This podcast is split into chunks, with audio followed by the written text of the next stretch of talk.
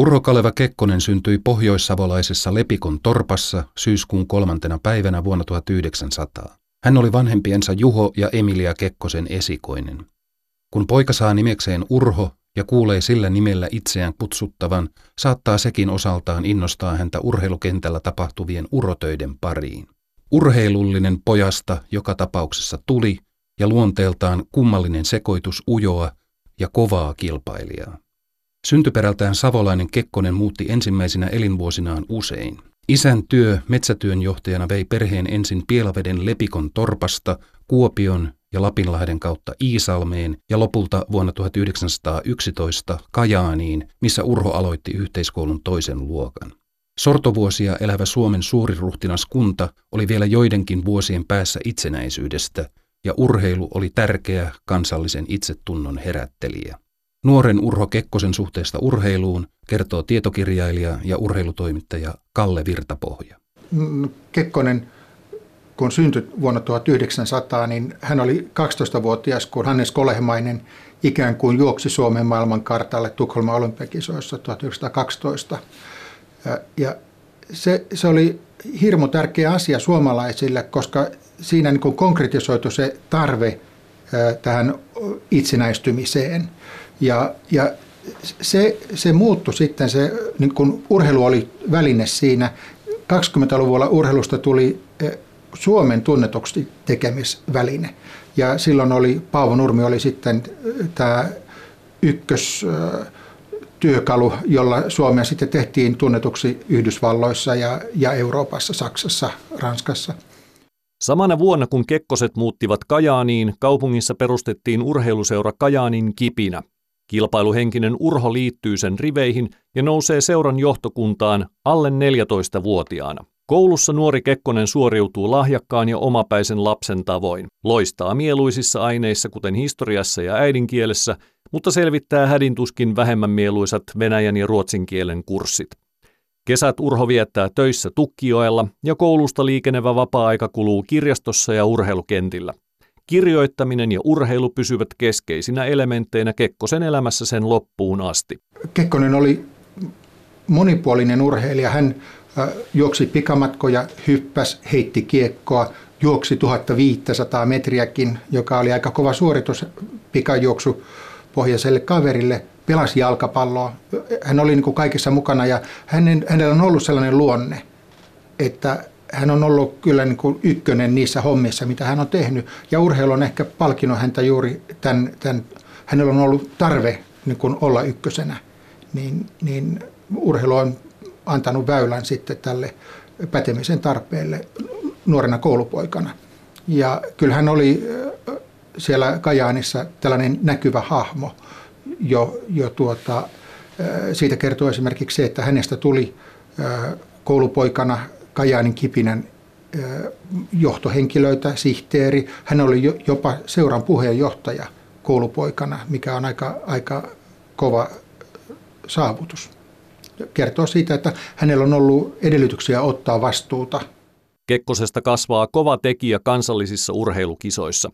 Päälajeissaan vauhdittomissa hypyissä hän voittaa useita mitaleja ja pitää hallussaan kolmiloikan Suomen ennätystä.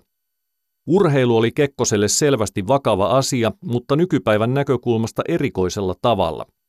Suomen urheilulehteen kirjoittamassaan pakinassa nuori Kekkonen pilkkasi niin sanottuja vaahtopääurheilijoita. Nämä kun harjoittelivat tosissaan ja kehtasivat siitä saadun edun turvin voittaa ne urheilijat, jotka eivät harjoitelleet. Kekkoselle se urheilu oli aika lailla tämmöistä harrastustoimintaa kuitenkin. Hän ei ottanut harjoittelua niin vakavasti kuin esimerkiksi Paavo Nurmi, joka teki sitä hyvin ammattimaisesti. Mutta yhden vuoden Kekkonen kyllä tosissaan harjoittelussa oli vuosi 2024. Hän halusi päästä Pariisin olympiakisoihin. Olympiakarsinnat tai katsastuskilpailut järjestettiin ja, ja Kekkonen voitti korkeuden. Tulos oli 180 ja, ja valitsijat oli sitä mieltä, että 5 senttiä liian vähän. Ja kun sitten olympiakisojen jälkeen järjestettiin Suomen mestaruuskilpailut, niin silloin Kekkonen hyppäsi mestariksi tuloksella 185. 1920-luvulla Kekkosesta tulee urheilujohtaja. Hän, siellä Kajanissa hän oli myös Kainuun piirin sihteerinä, jolloin hän sai nuorena poikana just parikymppisenä tehtäväksi esimerkiksi lähettää tällaisia niin kuin ojennus, vähän niin kuin rankaisukirjeitä sitten, jos ei ollut toimittu aivan ohjeiden mukaan. Eli hän sai jo sellaista roolia ja kokemusta siitä, että miten annetaan ohjeita muille. Ja, ja siitä hän aika luontevasti sitten sai vahvistusta tähän urheilu, alkavalle urheilujohtajauralle. Tahko Pihkala on aika merkittävä henkilö Kekkosen elämässä, jos ajatellaan urheilua. Pihkala kiinnitti huomionsa Kekkoseen jo vuonna 1924 ja seurasi Kekkosen toimintaa ja Pihkala oli se henkilö, joka halusi järjestää, että Kekkonen nousee Suomen urheiluliiton hallitukseen ja, ja Kekkonen seurasi sitten Pihkalaa urhe, urheilujaoston puheenjohtajana. Mutta tuota, Mä en usko, että hän on vielä 20-luvulla niin määrätietoisesti ajatellut poliittista uraa. Hän jo, jollain tavalla hän ajautui äh, merkittävimmän lajiliiton, urheiluliiton johtotehtäviin. Ja, ja vielä siinä vaiheessa, kun SVUL ei ollut jakautunut erikoisliittoihin. Erikoisliittoajatusta oli viritetty jo ennen Kekkosen äh, nousua urheilujaoston puheenjohtajaksi, mutta Kekkonen oli se, joka vei sen prosessin maaliin. Eli kun tänä päivänä on erikoisliitot, on yleisurheilulla, oma liitto hiihdolla, jääkiekolla, niin oikeastaan se on hyvin paljon sen ansiosta, että Kekkonen puristi 20-luvun lopulla ja 20-30-luvun vaihteessa tämän prosessin maaliin niin, että vuoden 1931 alusta perust, alkoi toimia Suomen urheiluliitto, jonka puheenjohtajaksi Kekkonen luontevasti tuli. Niin poliitikkona kuin urheilujohtajanakin Kekkonen niittää mainetta teräväkielisyydellään. Suomen urheilusuhteet Ruotsiin olivat poikki usean vuoden ajan 1930-luvulla ja Kekkosella oli välirikossa ratkaiseva rooli. Kalle Virtapohja kertoo. Siinä on kaksi syytä. Ensiksikin Suomen ja Ruotsin välisten yleisroolmaattelujen tunnelma oli kuumennut liian, suur, liian kuumaksi. Se, siellä tapahtui tönimistä sellaisessa mitassa, että se ei kuulunut siihen maaotteluun. Urheilijoita häirittiin, katsojat eli liian voimakkaasti siinä. Ja, ja sitten toinen syy oli Paavo Nurmen kohtalo. Ruotsalaiset urheilujohtajat oli avainasemassa, kun, kun Paavo Nurmelta evättiin kansainvälinen kilpailukielto. Ehkä voidaan ajatella, että kolmas syy oli se, että Kekkonen Suomalaisuuden liiton puheenjohtajana oli erittäin suomenmielinen ja, ja hänellä oli antipatia ruotsalaisia kohtaan, niin, niin ehkä kolmantena syynä tämä.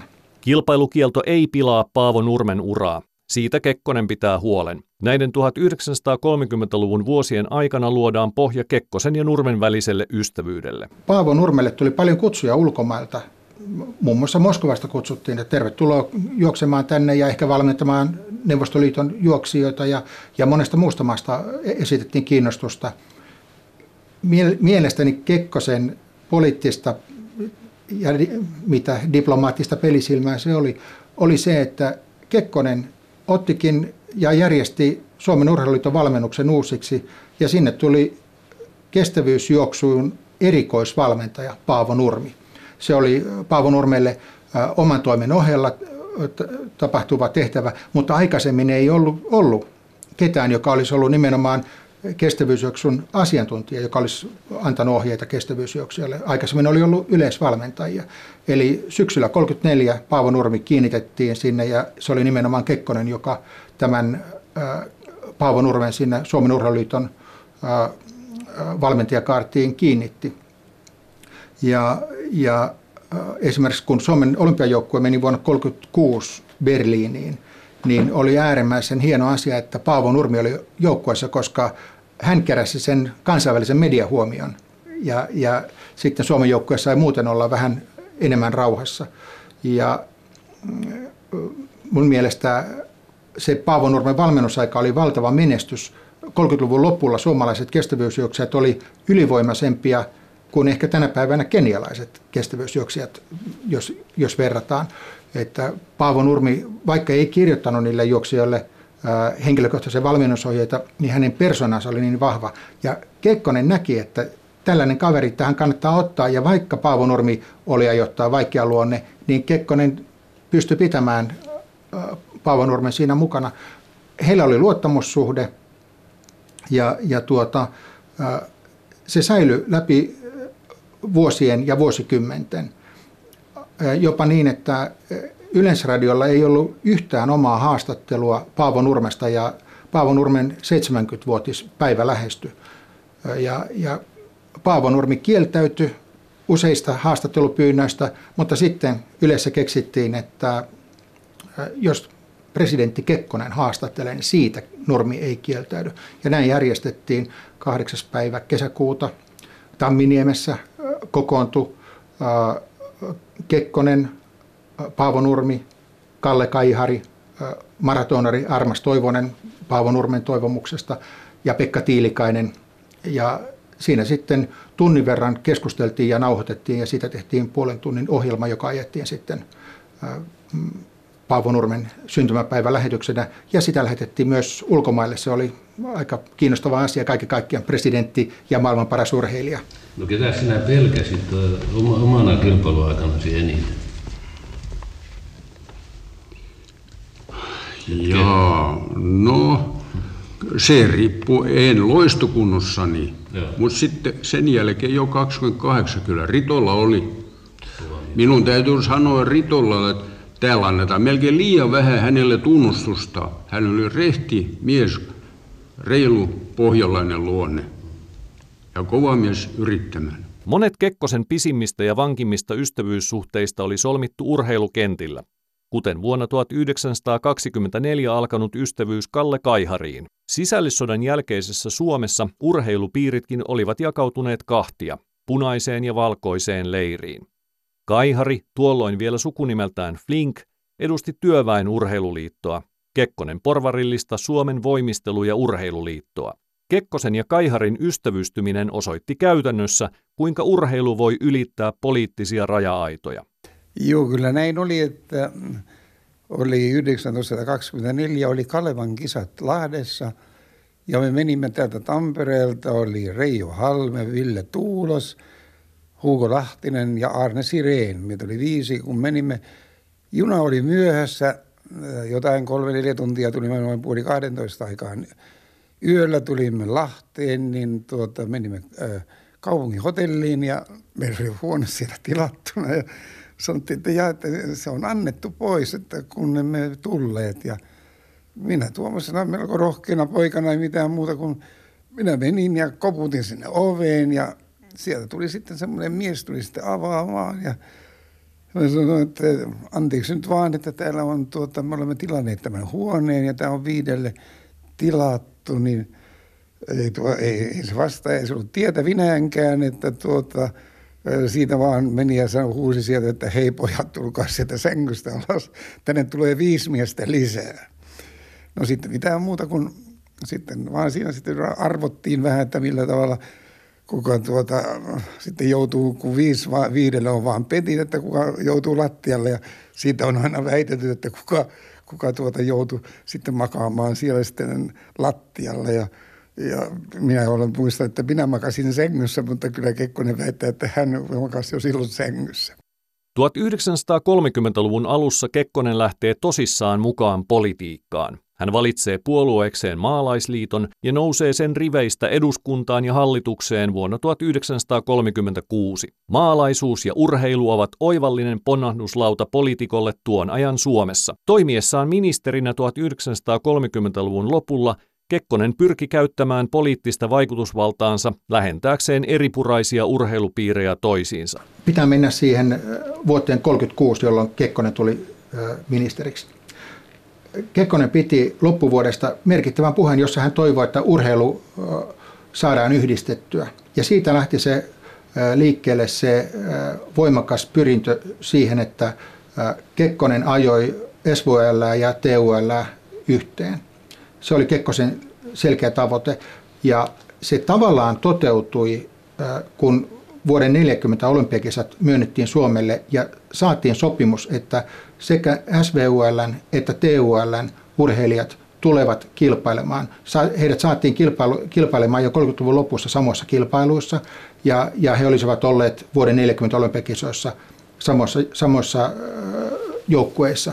Eli tavallaan Kekkonen sai sen tavoitteensa urheilun yhdistämistä toteutettua, mutta siihen jäi kuitenkin aika iso juopa. Niin suuri johtaja kuin Kekkonen kaikilla muilla yhteiskuntaelämän alueilla olikin, hän ei koskaan saanut tahtoaan läpi suomalaisen urheilun yhdistämisessä.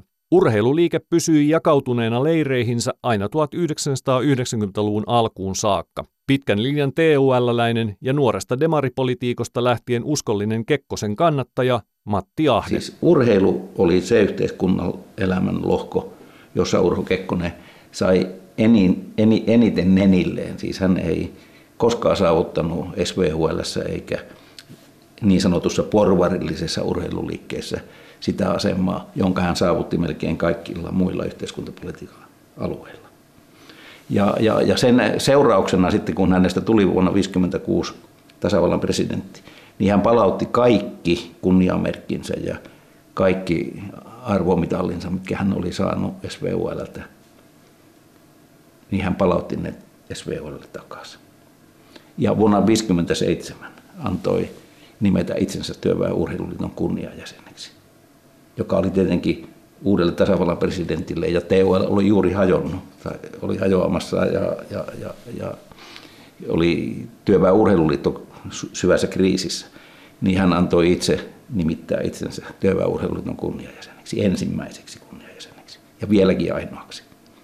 On sanottu, että Kekkonen ehkä epäonnistui tässä urheilun yhdistämisasiassa, mutta sitten siinä on mielenkiintoinen asia, että Kekkonen ehkä arvioi tilanteen uudelleen 60-luvun aikana.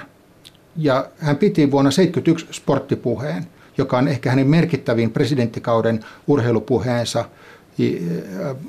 Piti sen Jyväskylässä liikuntatieteellisen laitosrakennuksen vihkiästilaisuudessa.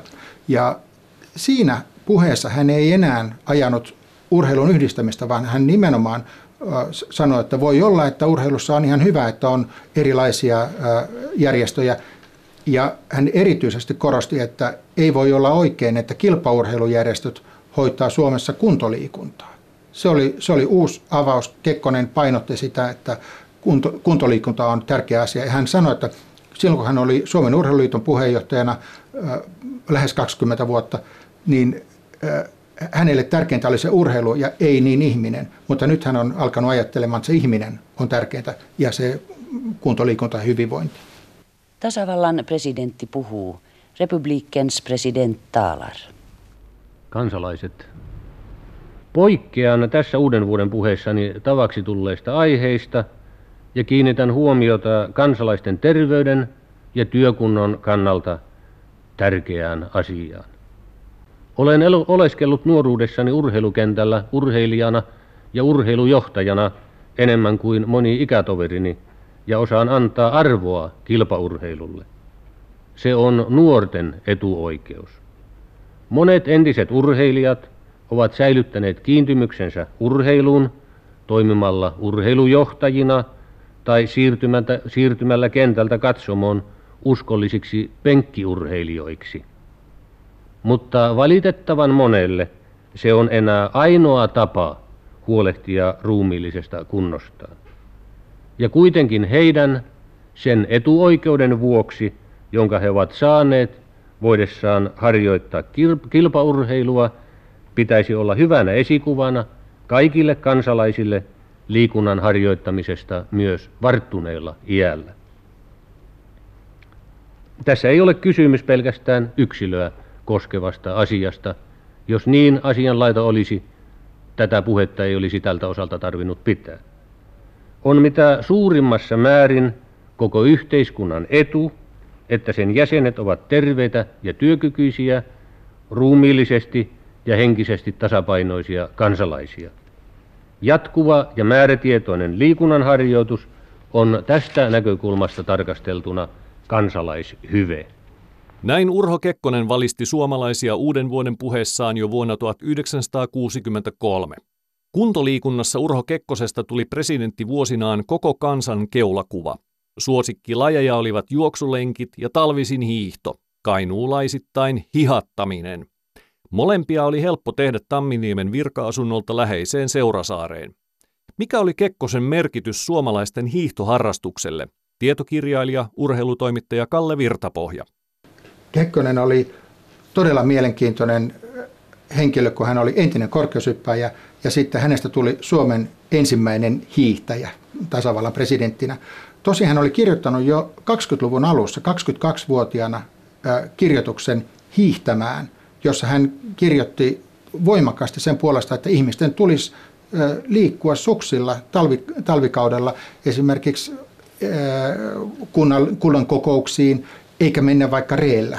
Että se on paljon, paljon terveellisempää ja, ja tuota, pa, paras esimerkki siitä, miten, mikä vaikutus Kekkosen hiihtoharrastuksella oli, oli se, että kun Kekkonen täytti 75 vuotta, niin viris ajatus, että järjestetään tällainen UKK-hiihto.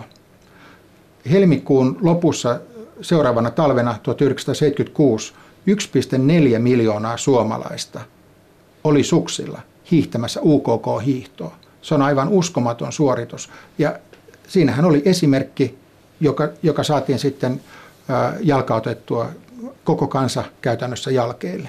Kekkonen lähti ladulle säässä kuin säässä. Kertyneet kilometrit hän merkitsi huolellisesti ylös päiväkirjaansa ja huippuvuosina niitä kertyi helposti yli tuhat yhden kauden aikana, joka Kekkosen tapauksessa alkoi lumen tultua ja päättyi huhtikuussa Lapin keväthangille. Kekkosen presidenttikauden yksi sellainen niin kuin peukalon jälki voi sanoa, oli se, että hän teki tällaisia pitkiä hiihtoretkiä, mm, lähes kahden viikon retkiä Lappiin. Ja, ja tuota, hän aloitti ne retket jo ennen, ennen kuin hän aloitti presidenttinä, että, että hän oli tavallaan, kun hänet valittiin 56, niin ennen kuin hän otti maaliskuun ensimmäinen päivä presidentin tehtävät vastaan, niin hän kävi siinä vai välissä jo tekemässä yhden hiihtoretken. Ja sitten kun hänet oli valittu presidentiksi, hän meni vielä samana keväänä uudelleen ää, Lappiin hiihtämään. Ja, ja ää, hän jollain tavalla ää, käytti sitä henkireikänä sitä hiihtämistä, mutta mä ajattelen, että siinäkin oli tietynlainen poliittinen viesti, kun hän hiihti Suomen rajoja myöten, milloin hän oli aivan itärajan tuntumassa, milloin mentiin aivan Norjan rajan tuntumaan ja Suomen pohjoisimpiin kolkkiin. Et se, se viesti oli selkeästi se, että koko Suomi on, on tärkeä. Se oli ulkovalloille tärkeä viesti, mutta se oli myös sisäpoliittisesti tärkeä viesti, että että hei, meillä on arvokasta erämaata vaikka kuinka paljon. Kekkosen poliittisiin toimintatapoihin viitattiin usein termillä Kekkosen konstit, ja urheilu ehdottomasti kuului Kekkosen konsteihin. Hiihtäminen oli Kekkoselle henkireikä, mutta myös politiikan teon väline. Voisi jopa sanoa, että Suomi on keksinyt sen, että urheilu on politiikan väline.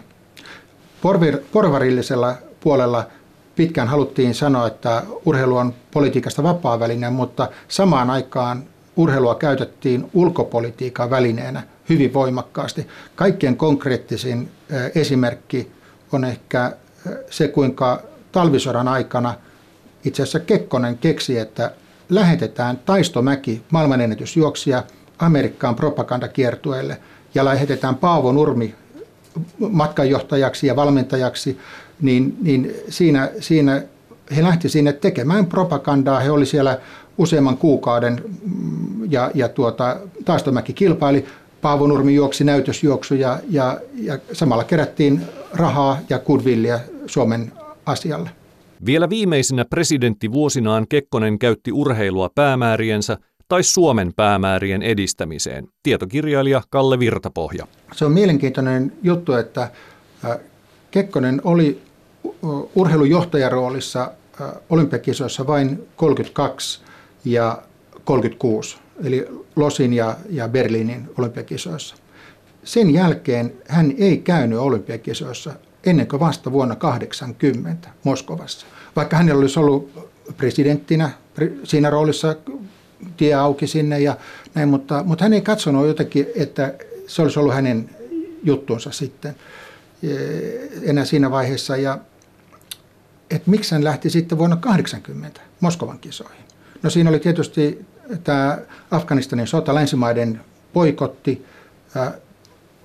Kun länsimaista tuli yksi valtionpäämies Moskovaan, hän, hänellä oli aivan erityinen gloria sitten ympärillä totta kai. Ja, ja tuota, Kekkonen oli siellä sitten seuraamassa muun muassa Pertti Karppisen kultamitali soutua ja he seurasivat sitä yhdessä pääministeri Kasiginin kanssa.